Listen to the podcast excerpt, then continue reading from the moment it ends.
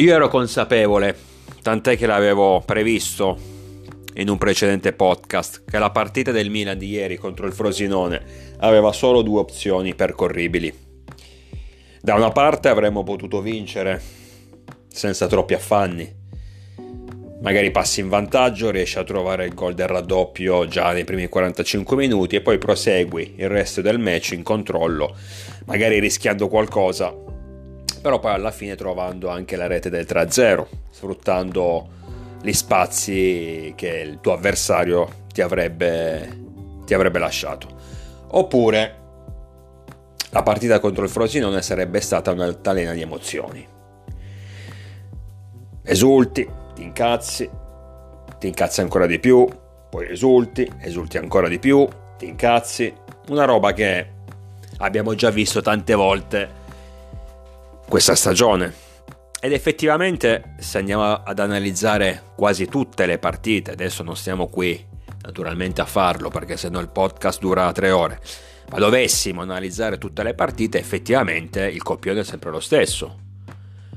O le vinciamo, diciamo facile, raramente capita, ma è capitato, oppure, e qui le, il, il, tolgo le raramente perché gli esempi sarebbero molto di più, oppure la vinciamo la partita, magari la vinciamo però soffrendo in una maniera indicibile.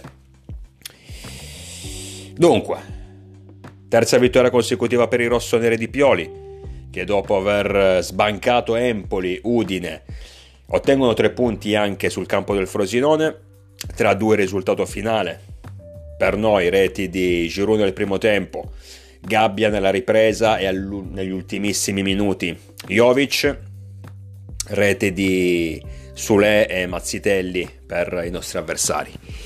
Recap veloce del, della partita che adesso cerchiamo di andare ad analizzare. Innanzitutto cosa mi è piaciuto?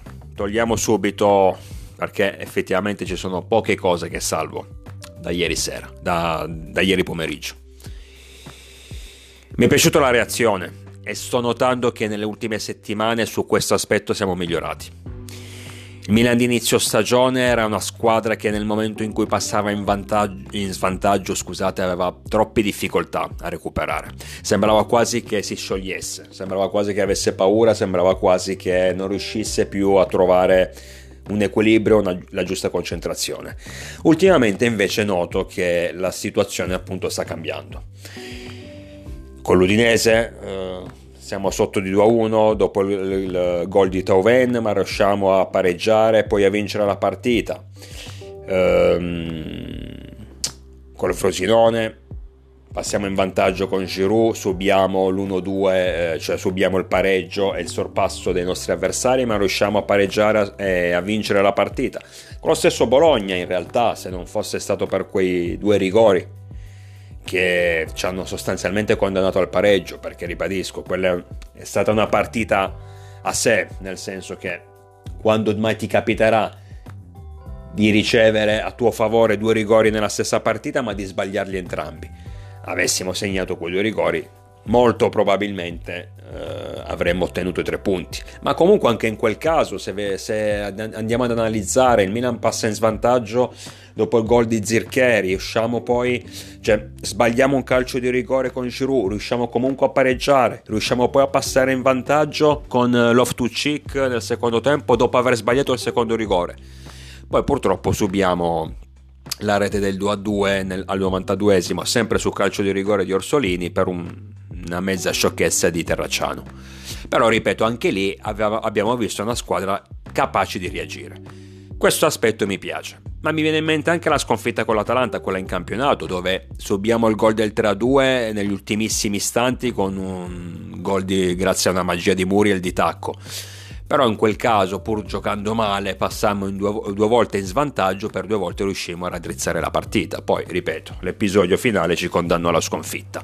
Comunque sto notando, dicevo, una squadra che finalmente ha imparato a reagire, è tornata anzi a reagire perché comunque possiamo dire tutto del Milan di Pioli, però sappiamo il marchio di fabbrica per eccellenza di questa squadra è il fatto di sapersi tirare su di sapersi rialzare nei momenti di difficoltà. L'ha sempre dimostrato da quando siede nella nostra panchina, sulla nostra panchina. Ultimamente, ripeto, almeno inizio, all'inizio di questa stagione sembrava che la squadra avesse smarrito questa caratteristica che invece stiamo ritrovando e su questo sono ampiamente soddisfatto. Uh, un'altra nota positiva è Luka Jovic, anche se qui fermiamoci un attimo e analizziamo bene la situazione. Allora, inizio a sentir dire mh, mm, Jovic meriterebbe quelle 3-4 partite da giocare da, da titolare, gioc- da scendere quindi in campo dal primo minuto. Uh, al po- uh, scusate, al fianco di Giroud. Allora, in questo caso significherebbe giocare con due punte, in questo caso significherebbe cambiare modulo. Adesso cambiare modulo per favorire Luka Jovic mi pare un po' strano, cioè mi pare un po' azzardato. Anche perché non è così semplice, non stiamo parlando di un videogioco che basta semplicemente modificare un'opzione e va bene ugualmente. Qua si parla di calcio vero, si parla di una squadra di professionisti allenata da un professionista che non è che si svegliano al mattino e dicono boh ragazzi dai da oggi cambiamo modulo, tutto quello che avete imparato fino a questo momento buttatelo nel cesso perché deve giocare Luka Jovic. Uh, non che Luka Jovic mi stia deludendo, tutt'altro, io ero stato uno dei primissimi ad essere molto scettico riguardo il suo ingaggio, neanche il suo acquisto perché effettivamente non l'abbiamo neanche comprato dato che la, la Fiorentina ce l'ha sbolognato gratuitamente. Però fui molto scettico riguardo il suo ingaggio da parte del Milan nelle ultimissime ore di mercato. Avevo capito che era non la seconda scelta, ma la quarta, la quinta, la sesta scelta per quanto riguarda l'attacco, anche se sapevo che comunque le qualità ci sono, perciò pensavo, metti caso che si sveglia questo qui e, e torna ad essere un giocatore di pallone, magari ci può dare una mano. Tant'è che in tempi non sospetti, quando ancora Jovic non si reggeva in campo, perché vi ricordate le primissime partite, era sempre a terra questo qui, non ne azzeccava una, ma neanche per sbaglio, però pensavo, amico Jovic, l'unica cosa che io ti chiedo da tifoso del Milan non è farmi 30 gol a stagione perché non me li farai mai, non è farmi vincere lo scudetto perché non me lo farai mai vincere, né lo scudetto né la Champions né quello che volete voi. Io ti chiedo soltanto qualche, qualche, golletto che possa salvarci il culo, magari contro squadre piccole, magari in quelle giornate in cui la situazione va male, eh, la, eh, i tuoi compagni non sono in forma, ecco entri tu e magari me la risolvi con un, con gol sporchi, con gol stupidi, con gol di rapina, quello che volete, ma comunque con gol che, port- che possano comunque portare dei punti. Cioè, non mi fare il gol del 5-0, del 6-0, che non me ne frega nulla. Fammi gol che possano pesare. Ripeto, anche con avversari non irresistibili, ma sono comunque gol, sono comunque punti. Effettivamente Jovic da quel momento mi ha ascoltato, forse tra i pochissimi ehm, eh, ascoltatori, tra i pochissimi follower che mi seguono qua su questo podcast, ci sarà pure Jovic a questo punto, perché veramente nel momento in cui ho espresso questa mia richiesta al giocatore, puntualmente il giocatore ha cambiato, ha cambiato modo di giocare, ha cambiato la sua stagione sostanzialmente, proprio a partire dalla sfida dell'andata contro il Frosinone.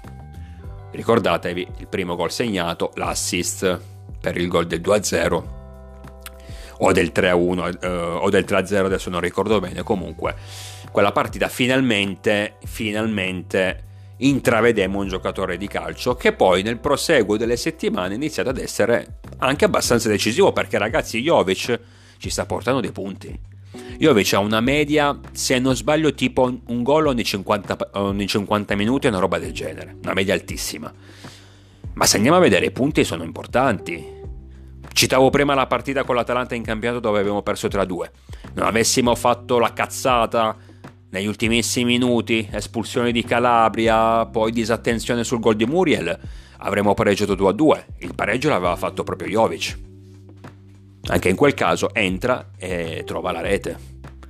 Ci permette di non perdere, eh, di non essere umiliati con la Salernitana, ci permette di vincere contro l'Udinese, segna lui il gol del pareggio, un gol del cavolo, eh, per carità, nel senso a porta vuota ha dovuto solto, soltanto buttarla, però tu intanto inizi a farli quei gol, tu intanto inizi a trovarti lì. Non è semplice, perché Pippo Inzaghi, il grandissimo Super Pippo, praticamente ci ha, una, una, una, ci ha, costruito una carriera, una carriera vincente su, queste, su questi gol. Jovic non è così, non è come Pippo Inzaghi, non ha quell'istinto del gol, però tu intanto inizi a trovarti lì. Anche i gol sporchi, anche i gol stupidi. Stupidi per modo di dire, nel senso non difficilissimi, ecco, a livello tecnico. Lo stesso gol di, di ieri, del che ci ha permesso di vincere contro il Frosinone non è sicuramente stato una, una, una perla. Invece è stato bravo a trovarsi innanzitutto in mezzo all'area di rigore, cosa che deve fare è a sfruttare il doppio errore del, della difesa uh, del Frosinone. Nulla di trascendentale, però intanto l'hai fatto e mi hai portato tre, portato tre punti. Va benissimo così. Detto questo, però, adesso pensare che possa essere un giocatore titolare perché Jovic sta facendo bene, Mettiamocelo bene in mente, sta facendo bene nel momento in cui subentra a partita in corso e nel momento in cui gioca insieme a Giroud, quindi gioca insieme ad una prima punta vera di ruolo come Olivier. Diverso il discorso se lo fai partire titolare, se magari gli metti tutto il carico dell'attacco, tutta la responsabilità dell'attacco addosso. Allora lì secondo me il giocatore cambia, non dico che smette di segnare, ma sicuramente non ha più questa media impressionante che sta avendo in questo periodo. Ok? Quindi gli esempi si sprecano, si parla di Massaro, si parla di Thomasson, tutti i giocatori che erano bravi ad essere decisivi partendo dalla panchina. E io invece questo. Magari un giorno diventerà un giocatore che invece può partire benissimo dal primo minuto, fare la prima punta ed essere decisivo ed essere importante anche nei match che contano, nei match più difficili, me lo auguro.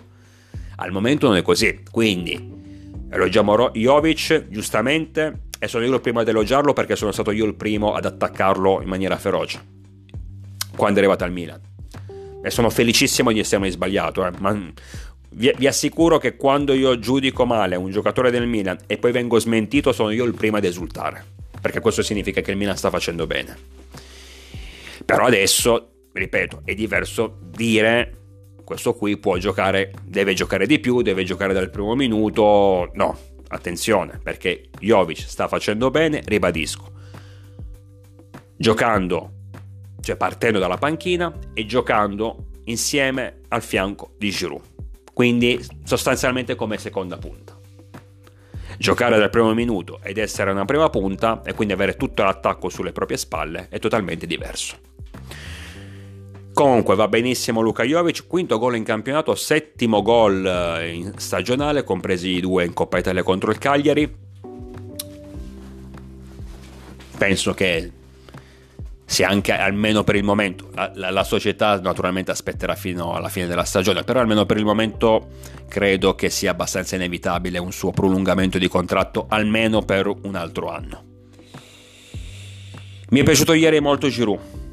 Giroud che segna il gol dell'1-0 un bel gol mm, su assist perfetto di Rafaleao Giroud che fornisce l'assist a Gabbia per il gol del 2-2. Matteo in quel caso ha dovuto soltanto schiacciare la palla di testa a porta vuota. Giroud che se li metti palloni in mezzo all'area difficilmente non è decisivo. Solitamente quando Giroud non ci sono quelle partite, poi per carità può capitare, eh, anche quasi 40 anni, quindi è normale che non possa essere sempre al top della forma però solitamente le partite in cui non lo vedi, le partite in cui ti delude, solitamente sono quelle partite in cui effettivamente non ha tanti palloni giocabili.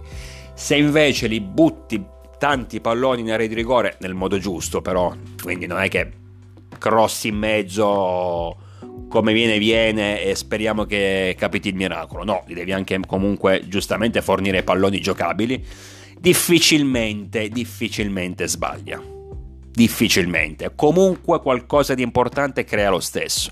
Perché anche se ci fate caso nella partita con l'Udinese, dove non ha segnato, però è stata una partita in cui era bello vivo, era bello vispo, non solo nel primo tempo, prima della rete di, di Loftus-Cheek, crea due occasioni importanti, ma alla fine lui a propiziare la rete del 2-2, appunto la rete di Jovic, quel tiro che, fi- che, si stampa sulla traversa, tant'è che sembrava che la palla fosse già sul suo tiro fosse entrata, avesse sorpassato, superato la linea di porta. Invece non era così, per fortuna ci ha pensato Jovic a buttarla dentro definitivamente. Però dico anche in quel caso ci ha messo il suo zampino, perché Giroud è questo giocatore, nonostante l'età è un giocatore che se li metti dei buoni palloni difficilmente non succede nulla. Non dico che segni sempre, però qualcosa ti crea in ogni situazione. E ieri è stato così, gol e assist importanti. Sono stato sono felice anche per Gabbia perché da quando è rientrato sta facendo bene. Gabbia secondo me al momento può essere uno degli esempi emblematici di quello che io ho sempre pensato, ossia non possiamo, perché i tifosi fanno così, anche i tifosi del Milan sbagliano, vabbè, normale, come tutti i tifosi, però hanno questa, questo modo di pensare sbagliato, almeno qua in Italia noi abbiamo questo modus operandi eh, per quanto riguarda i giudizi sui vari calciatori che è totalmente sbagliato. Io ho sempre pensato che Gabbia, e se qualcuno avesse la voglia però, la pazienza di recuperarsi qualche podcast vecchio, adesso non ricordo quale sinceramente, eh, però ne ho parlato più di una volta. Ho sempre pensato che Gabbia potesse essere un giocatore al pari di Romagnoli, il nostro ex capitano che adesso milita nella Lazio quindi non un fenomeno ma un buon giocatore. Il suo unico vero problema era il fatto di non poter giocare.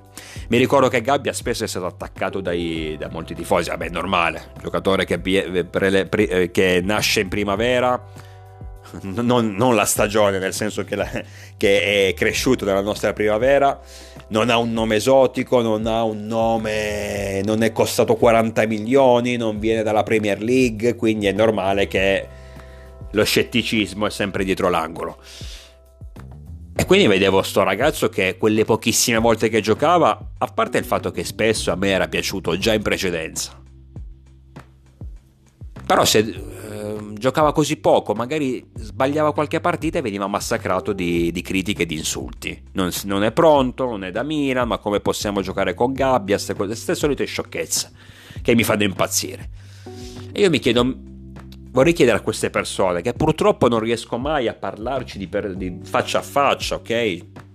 Perché le vorrei fare queste domande. Vorrei chiedere a questi grandi esperti che giudicano il gabbia di turno dopo averlo visto giocare uno o due partite in 4-5 mesi. Vorrei, a questi, vorrei chiedere a questi grandi esperti come è possibile giudicare un giocatore, soprattutto un giovane, se praticamente non gioca mai.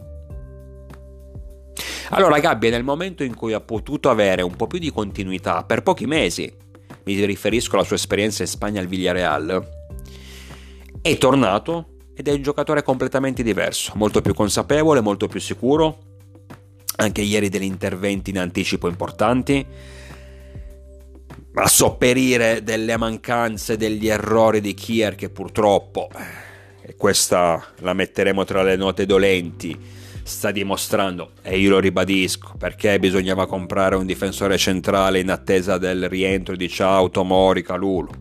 Perché Kiev non ti può giocare troppe partite, ma non te ne può giocare neanche una settimana di seguito.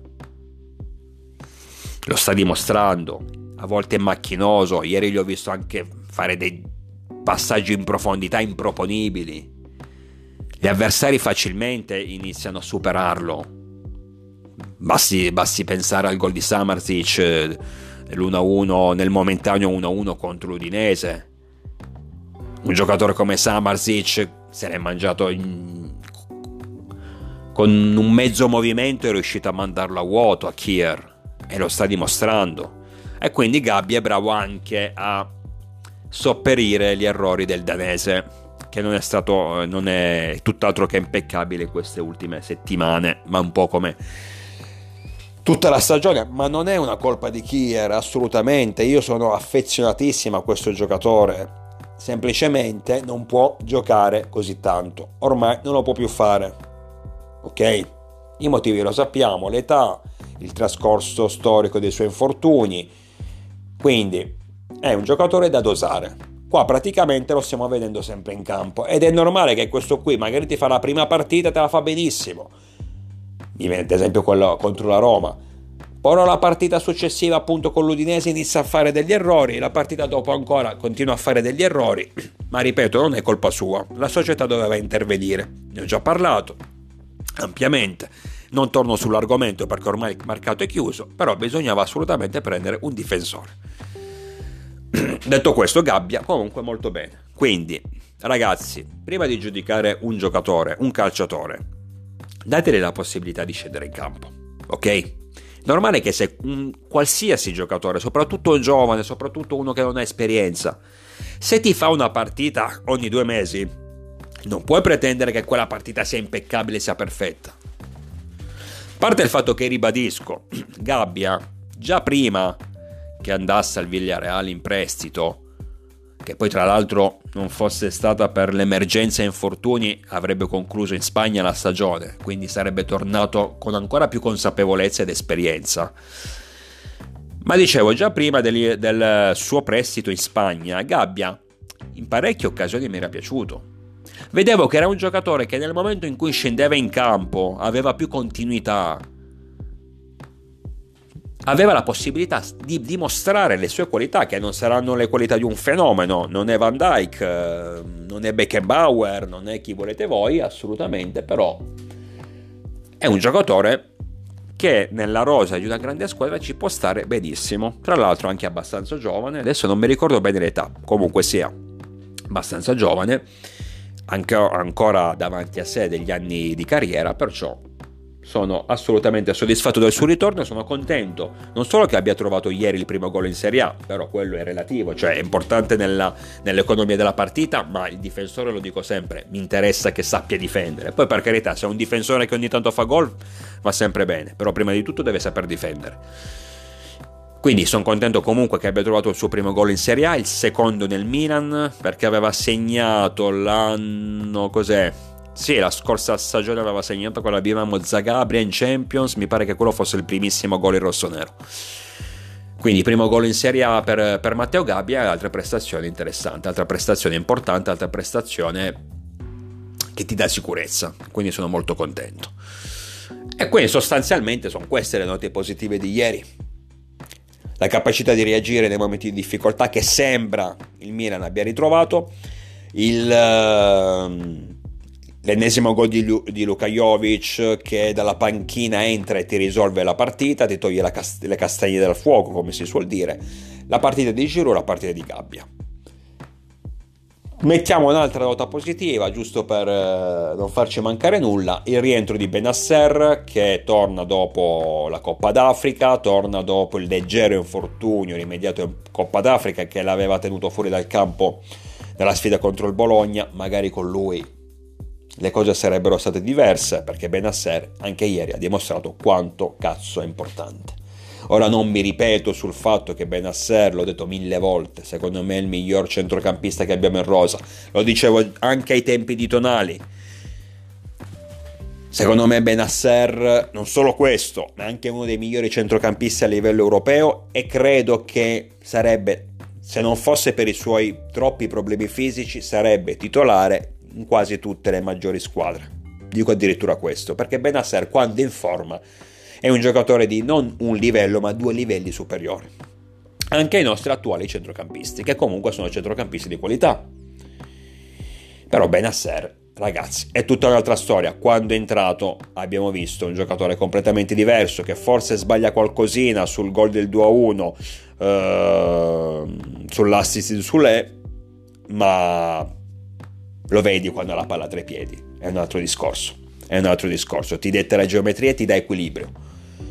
Spero che veramente adesso abbia finito, almeno per questa stagione, con tutti i suoi cazzi fisici, possa essere un titolare perché questo qui può davvero cambiarti le sorti del centrocampo. Se, è uno di quei classici giocatori che se gioca bene, solitamente tutta la squadra gira molto ma molto meglio e in questo momento un po' di equilibrio ci serve, perché adesso sì, torniamo, cioè torniamo, iniziamo ad elencare le cose negative, perché ripeto, ieri non c'è, cioè dopo la partita di ieri non è che ci sia molto da esultare. È vero che il Frosinone è una squadra particolare.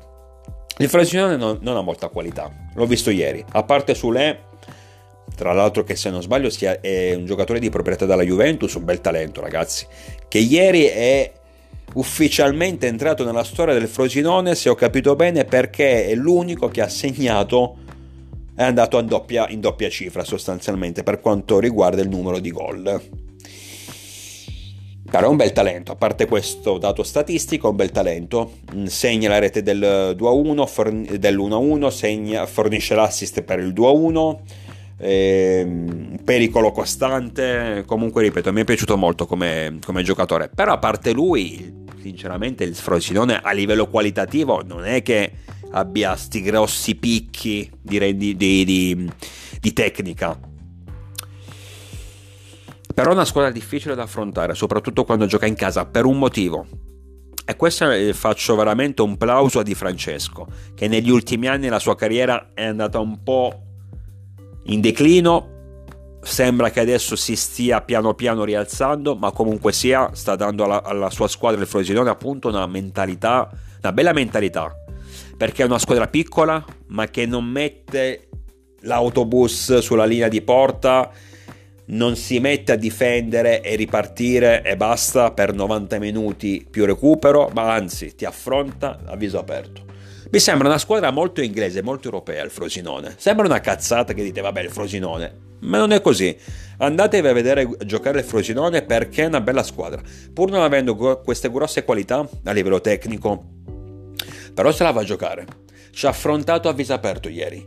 Anzi, vi dico ancora di più, se invece il Frosinone ad un certo punto avesse giocato un po' più da matricola, cioè un po' più da piccola squadra, non so se avremmo vinto perché comunque ci ha lasciato degli spazi. E come detto non avendo comunque loro soprattutto per quanto riguarda la retroguardia delle, ehm, dei grossi nomi diciamo così delle grosse qualità allora è normale che commetta un errore. È normale che comunque se al Milan che ti è superiore gli lasci troppo spazio di riffo di raffa qualcosina riesce a creare. Pur nelle giornate come quelle di ieri dove non abbiamo brillato assolutamente. Però mi è piaciuto l'atteggiamento del Frosinone, per questo è stata una bella partita ieri. Quindi Frosinone poca qualità, però molta, molta intensità. Queste sono partite a pressarci dal primissimo minuto, tant'è che io dopo 5 minuti ho detto, questi qui spero che si spompino ad un certo punto perché non possono reggere questi ritmi per tutta la partita, perché se invece dovessero reggere questi ritmi, oggi la vedo male. Tra l'altro, proprio a causa di questo, di questo pressing, eh, rischiamo di fare una cazzata dopo, dopo, appena un minuto di gioco con un Mignan che eh, passa la palla quasi al limite dell'area sulla, tre, sulla nostra tre quarti ad Adli che viene preso in controtempo. Non so quindi se è l'errore di Megnan che ha sbagliato la lunghezza l'intensità del passaggio o di Adli che non è stato abbastanza attento. Comunque sia palla al Frosinone che si fa subito pericoloso dopo veramente una manciata di secondi ho detto minchia che questo, se questo è l'inizio ho paura di quello che accadrà da qui alla fine della partita. Quindi, questo piccolo preambolo per dire, non è facile affrontare il Frosinone in casa, assolutamente. Affrontare il Frosinone in generale, ma soprattutto in casa, non è facile, ok? Sapevamo che non sarebbe stata una passeggiata di salute, ok? Quindi ci sta avere delle difficoltà. Però noi, come al solito, già abbiamo messo del nostro. Perché noi ormai è risaputo, siamo bravissimi a farci del male da soli. Siamo la squadra migliore a farci del male da soli perché se voi andate a vedere la partita, dopo un inizio in cui il Frosinone ha cercato subito di imporre i suoi ritmi, siamo riusciti a prendere le distanze. Perfetto. Passiamo in vantaggio con, lo, con, um, con Giroud su assist di Leao. Perfetto. Però la sciocchezza è dietro l'angolo quando giochiamo noi, quando scendiamo in campo. Tra l'altro, ieri siamo, abbiamo giocato alle 18, alle 15 c'erano state due partite. Uh, Udinese Monza e Empoli Genoa, se non ricordo male, tutte e due sono finite 0-0. E quindi ci abbiamo pensato noi a ravvivare la giornata perché abbiamo detto qua non segna nessuno oggi, che cazzo facciamo? Pensiamoci noi a fare un po' di casino. E infatti 5 gol in una botta sola. Vabbè, a parte questa cazzata, dicevo, in quel momento eravamo in controllo, passiamo in vantaggio con Giro e eravamo in controllo. Non stavamo rischiando nulla. Subiamo il gol dell'1-1 in un momento della partita abbastanza morto, dove il Frosinone non stava facendo... Cioè sì, se la gioca, poi per carità queste sono, sono squadre pericolose, sono squadre che appunto giocano intensamente per 90 minuti, eh, però non stavamo rischiando nulla. Però la sciocchezza la dobbiamo fare per forza. Cross di un giocatore del Frosinone, non chiedetemi il nome perché non me lo ricordo, praticamente eh, Leao cerca di contrastare l'avversario, Leao che non è difensore, che non sa difendere, e lo abbiamo capito ieri, salta in maniera sconsiderata perché comunque si sa, cioè, anche dai, nei pulcini ti insegnano, pur, pur, non essendo tu un difensore, però penso che la scuola calcio l'avrei fatta sicuramente, quindi lì ti insegnano che quando affronti un, un avversario in area di rigore o in prossimità dell'area di rigore e cerchi di contrastare un suo cross, ad esempio, puoi saltare per carità, però devi saltare con le braccia dietro la schiena, non devi saltare con le braccia scomposte in alto. Tant'è che cross la palla chi cosa colpisce? Naturalmente colpisce la mano di Leao che era altissima. La sfiga però, perché comunque un po' di sfiga noi ce l'abbiamo sempre. Cioè il Milan i danni se li crea da soli, eh, per carità, cioè nel senso mm, tutte le disgrazie che abbiamo vissuto in questa stagione sono causa nostra. Per meriti degli avversari anche, eh, però nel senso non è sfortuna che sia chiaro. Però ogni tanto quel velo di sfiga noi ce l'abbiamo sempre, eh? Qual- qualcosina eh, ce l'abbiamo sempre. Tant'è che se andate a vedere il rigore di ieri, praticamente tutto il corpo di Leao era fuori dall'area di rigore. Qual era l'unica parte del corpo piccola rispetto a tutto il resto in area di rigore? La mano. E giustamente la palla doveva finire sulla mano. Cioè il resto del corpo era fuori. La mano era l'unica parte oltre l'area di rigore, no? Quasi, o forse era quasi sul limite dell'area di rigore, una roba del genere. Magari il VAR avrebbe dovuto analizzarla meglio quell'azione, non lo so. In effetti qualche dubbio rimane. Comunque sia, tutto il corpo fuori, la mano dentro. La palla doveva, pre- doveva chi va a colpire la mano. Giustamente, quindi calcio di rigore. Ci sta assolutamente. Il mio unico dubbio, ribadisco, secondo me, cioè secondo me no, però bisognerebbe analizzare meglio la, la posizione della mano perché forse era un po' al limite, ma comunque sia eh, calcio di rigore giusto a favore del Frosinone che naturalmente segna perché i nostri avversari, cioè gli, tutte le altre squadre del mondo sbagliano calci di rigore, li tirano tipo quelle che giocano contro l'Inter, andate a vedere i rigori che gli avversari dell'Inter tirano sono una, una, roba indecente. Contro di noi invece impeccabili, non sbagliano mai, sempre angolatissimi, sempre perfetti. Se... Infatti tant'è che comunque anche Megnan ieri ci stava per arrivare come, or, come, con Orsolini la scorsa settimana, però dato che tirano tutti i rigori perfetti difficile andarli a prendere. E infatti niente. 1-1 e in quel momento eccoli lì, eccoli lì, il Milan crolla. Il Milan si addormenta, il Milan smette di giocare a calcio sostanzialmente fino alla rete del 2-1 del Frosinone. Da quel momento, quindi consideriamo che il gol dell'1-1 del, di Sule lo segna, il Frosinone lo segna intorno più o meno poco prima, se non sbaglio, più o meno intorno alla mezz'ora del primo tempo. Noi quindi ci smettiamo di giocare sostanzialmente, ci svegliamo dopo la rete del 2-1 del Frosinone, ma soprattutto ci svegliamo nel momento in cui pareggiamo con Gabbia, perciò intorno al 75 del secondo, cioè il, secondo, il 75 della partita, perciò siamo stati cos'è? Non ho fatto senza, fare, senza stare qui a fare conti, ma siamo stati per lunghi tratti del, del match addormentati. Cioè, ci siamo svegliati alla fine, detto vabbè, oh, ragazzi andiamo a vincere questa partita giusto per metterci tre punti in classifica, se no i tifosi si incazzano ancora di più, chi li vuol sentire, allora hanno deciso di, di, ad un certo punto di tornare a giocare a calcio ieri.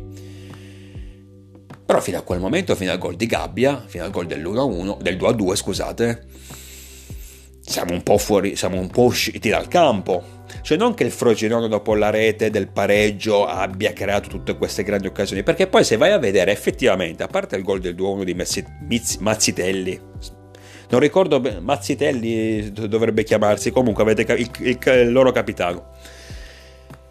A parte il gol del 2-1, e adesso ne parliamo, il Frosinone non è che avesse creato così tanto. Cioè io sinceramente pericoli dalle parti di Megnan, ripeto, a parte prima del, della rete del 2-1, non me li ricordo.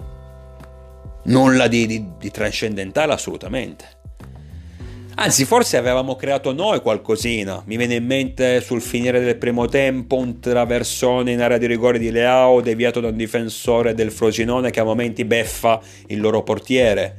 Altre situazioni sempre con Leao eh, che butta la palla in mezzo, anche Pulisic che butta la palla in mezzo e i nostri giocatori non ci arrivano per poco. Che poi tra l'altro ma è possibile che ogni volta che c'è un bel cross, a parte Giroud, che vabbè è un caso sestante, ma solitamente quando c'è un bel cross noi arriviamo sempre mezzo istante dopo sulla palla, ma è possibile che non arriviamo mai nel momento giusto.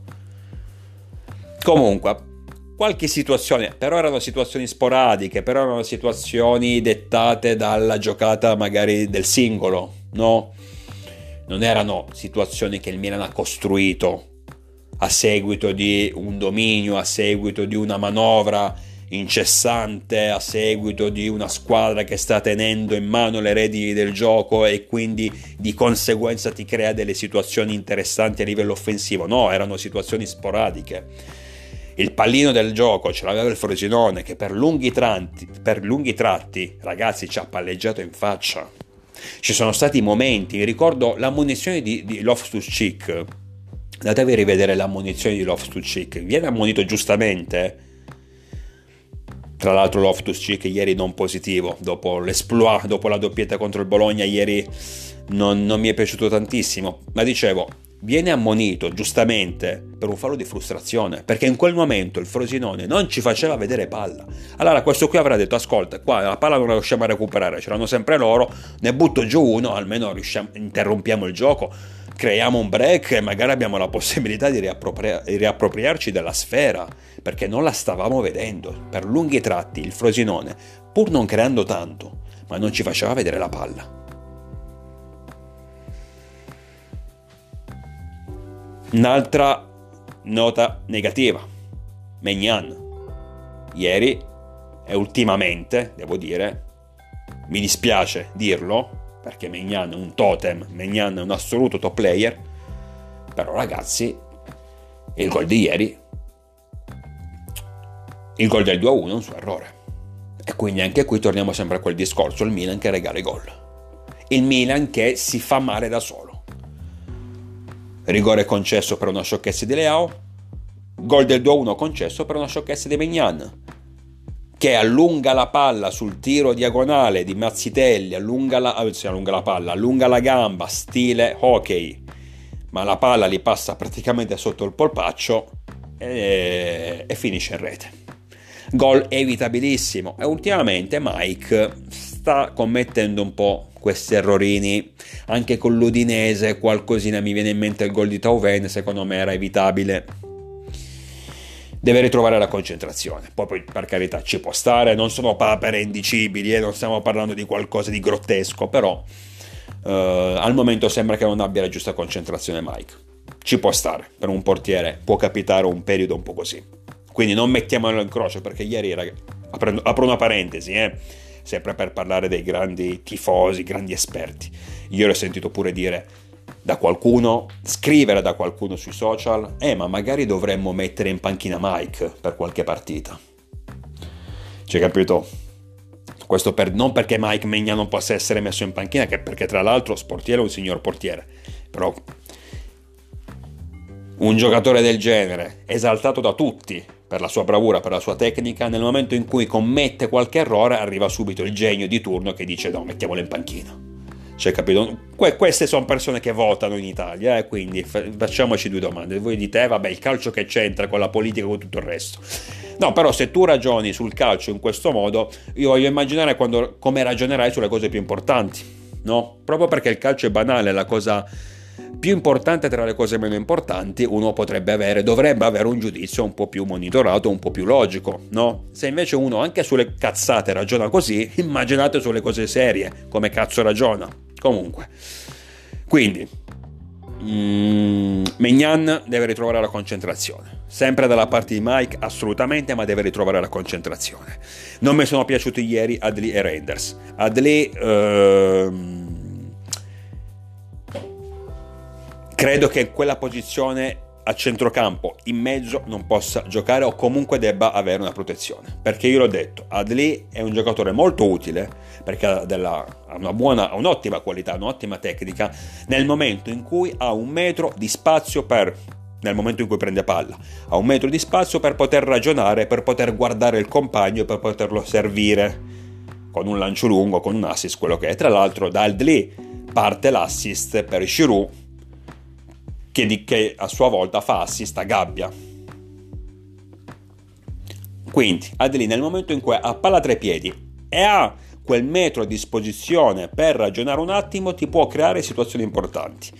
Ma nel momento in cui viene pressato non è Benasser, nel momento in cui viene pressato Adli va in grossa difficoltà a livello fisico e anche a livello mentale perché si vede che quando ha palla tra i piedi mm, e viene pressato va un po' in crisi. Anche se però, ad esempio, è una cosa che mi è piaciuta ieri, ho visto ad un certo punto, in più di un'occasione, Adli, nel momento in cui prendeva palla, cercare di superare l'uomo. Questo significa che comunque di testa ci sei. Nel senso, i primissimi, primissimi minuti di Adli non sono stati positivi ha perso dei palloni, l'ho raccontato prima, quel pallone dopo pochi secondi, non so se poi è stato un errore di Megnano un errore di Adli, comunque dalla sua zona è nato un cre- eh, si è subito creato un pericolo a favore del Frosinone. Un'occasione a favore del Frosinone. Quindi i primissimi minuti di Adli non mi sono piaciuti, però mi è piaciuto il fatto che comunque è rimasto concentrato, non ha perso la sua voglia, diciamo, il suo istinto, non più che voglia, il suo istinto di cercare la superiorità numerica, cercare il dribbling, cercare di superare, di superare l'uomo, perché tante volte molti giocatori, soprattutto i più giovani, ehm, magari partono, inizia la partita, commettono uno o due errori e iniziano a spegnersi, nel senso giocano, però giocano con il freno a mano tirato, giocano cercando la giocata più facile, più banale possibile perché magari pensano che quella non sia la giornata buona per fare la giocata. E invece Adeli comunque, nonostante i primissimi errori, ha ugualmente continuato a giocare come sa giocare, cercando l'uomo, cercando di superare l'avversario, cercando di creare superiorità numerica, facendo assist ai compagni, lanci lunghi ai compagni. E quindi su quello Adeli non c'è deluso. Il discorso però è che in quella posizione del campo bisogna, deve ancora lavorare non è un interditore, ma più che altro non è uno che non sa recuperare palloni, perché Adli è anche uno abbastanza duro quando c'è da picchiare. È uno, ripeto, che nel momento in cui viene attaccato va in difficoltà a livello fisico. Reinders eh, stanco, Reinders, anche lui ammonito, salterà la partita contro il Napoli, ma sapete cosa vi dico? A questo punto è meglio che salti la partita contro il Napoli. Non, che, non, non perché non sia importante Reinders, non scherziamo, perché è uno di quei giocatori che anche nelle giornate meno positive ti può sempre trovare la giocata, ti può sempre creare qualcosa, però deve, deve riposare, perché questo qui è praticamente, penso che sia il giocatore del Milan che ha, che ha, più minutaggio in questa stagione, ed è praticamente dalla prima sfida, quella dall'Ara contro il Bologna, che questo gioca di continuo, tranne in alcune situazioni in cui magari è uscito negli ultimi minuti, 10 minuti, 20 minuti, quello che è, ma gioca di continuo, quindi ha bisogno assolutamente di riposare. Assolutamente, quindi ieri partita non positiva da parte di, di, di, di, TJ che salterà il Napoli, ma rimane assolutamente un giocatore strautile alla causa. Pulisic un po' in ombra. Sapete, di, di, Pulisic forse io dovrei fare un podcast a parte un giorno. Ci ho pensato ieri dopo la partita. Perché Pulisic, che comunque si sta dimostrando di, eh, sta dimostrando di essere un ottimo acquisto, però considerando la tecnica che ha, perché ad esempio vedevo ieri, mi ricordo in due occasioni, due lanci lunghissimi. Pulisic stoppa la palla come se fosse la cosa più normale del mondo, la cosa più semplice e banale, come io mi, mi prendo un caffè e lui stoppa quei palloni lì lì, lì, ti fa capire quanto tecnicamente sia importante. Allora mi è, mi è, venuto da pensare, uno con quella tecnica, che secondo me è uno dei, gioc- dei giocatori a livello tecnico migliori in Serie A, non solo nel Milan, uno con quella tecnica, però dovrebbe essere più decisivo. Perché anche ieri ha sfiorato il gol in una situazione con un tiro in diagonale, effettivamente in una situazione in cui forse è stato un po' egoista e avrebbe dovuto passare la palla in mezzo. Ad esempio c'era Giroud bello libero e Giroud solitamente quei palloni lì non li sbaglia. Però so, non ha fatto molto. Si vede che Pulisic è uno di quei giocatori che può creare un pericolo da un momento all'altro perché è di una tecnica, di una qualità superiore. Ma appunto per quello dovrebbe fare di più. Pulisic dovrebbe fare di più perché quella qualità non può essere, tra virgolette, sprecata. Non che la stia sprecando, è stato decisivo più e più volte questa stagione, lo sappiamo ma uno con quella tecnica deve far di più, assolutamente, perché può far di più. Leao, Leao fornisce l'assist per Giroud, bell'assist, uh, Leao non ha segnato, verissimo, uh, sbaglia sull'azione del rigore, si vede che non è un difensore, però, ripeto,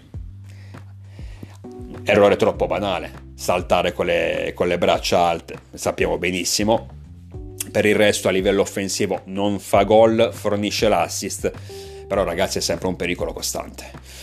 Cioè io non sono uno di quelli che difende Leao a spada tratta fino alla fine perché Leao, perché è il più forte, perché bla bla, no. Però è vero che non sta segnando da, tro- da troppo tempo, è vero che ha segnato soltanto tre reti in questo campionato, però ragazzi quando a palla Leao lo vedete che c'è sempre una situazione, c'è sempre il pericolo è costante per gli avversari. Ripeto, fornisce l'assist, poi vi ho raccontato di quel traversone, palla in mezzo pericolosa che il difensore del Frosinone devia involontariamente, e tanto che stava per farsi autorete da solo. Altre, situ- altre situazioni con traversoni in mezzo pericolosi che non siamo stati bravi a sfruttare, cioè Leao crea veramente tanto gioco a livello offensivo. È vero che deve fare più gol, verissimo. Ecco, Leao deve iniziare a fare quei cavolo di gol sporchi. Però anche è vero che non gioca tantissimo in area di rigore Leao. Eh? Cioè noi chiediamo tanto i gol a Leao, verissimo, per carità, è vero.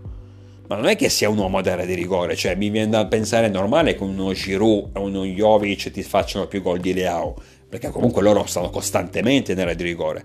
Leao parte da lontano in area di rigore c'entra pochissimo e solitamente c'entra dopo aver dribblato magari due o tre uomini. Non è, non è che ci entra perché gli, ne so, gli arriva un pallone, lui è tutto solo e cerca di buttarla dentro.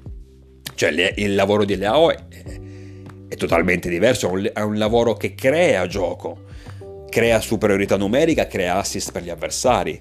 È normale che, ripeto, non fai tanti gol nel momento in cui arrivi in area di rigore spesso stanco, perché ripeto, ti sei magari mangiato due o tre uomini in dribbling e comunque in area di rigore ci arrivi sostanzialmente poco e, e, quando, e quando, ci arrivi è spesso per fornire assist ai tuoi compagni.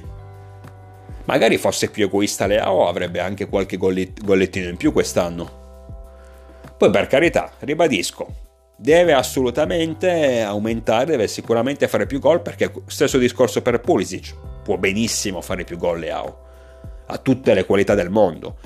Però prima di giudicare Leao, guardando il, il, la quantità di gol segnati, che per, per carità sono pochi, almeno questa stagione, però bisognerebbe anche analizzare il gioco di Leao. Non dico che sia quasi un terzino quest'anno, ma più o meno, eh cioè, ripeto, un giocatore che in area, rigore, in area di rigore ci sta veramente poco. Quando entra è spesso e volentieri per fornire assist e dopo aver dribblato due o tre uomini.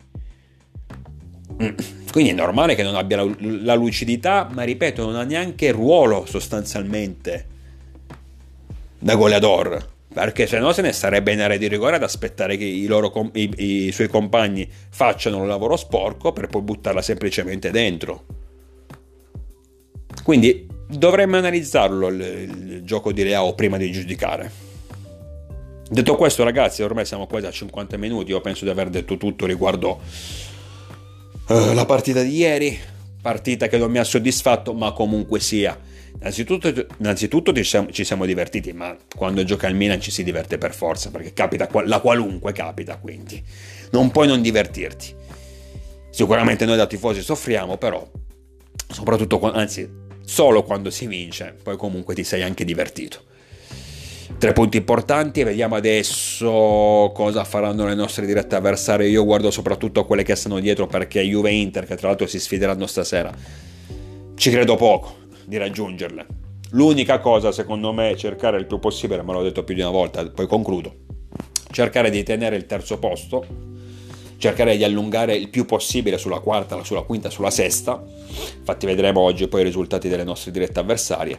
Molto interessante sarà Atalanta-Lazio. Dico, cercare quindi di blindare il prima possibile questo terzo posto ed eventualmente se là davanti, che ne so, dato che secondo me la, l'Inter alla fine vincerà lo scudetto, la Juve al secondo posto dovesse perdere dei punti, magari potremmo, potremmo cercare di approfittarne potremmo cercare di raccimolare qualcosina e puntare alla seconda posizione. Perché no? Mi viene da dire. Perché no?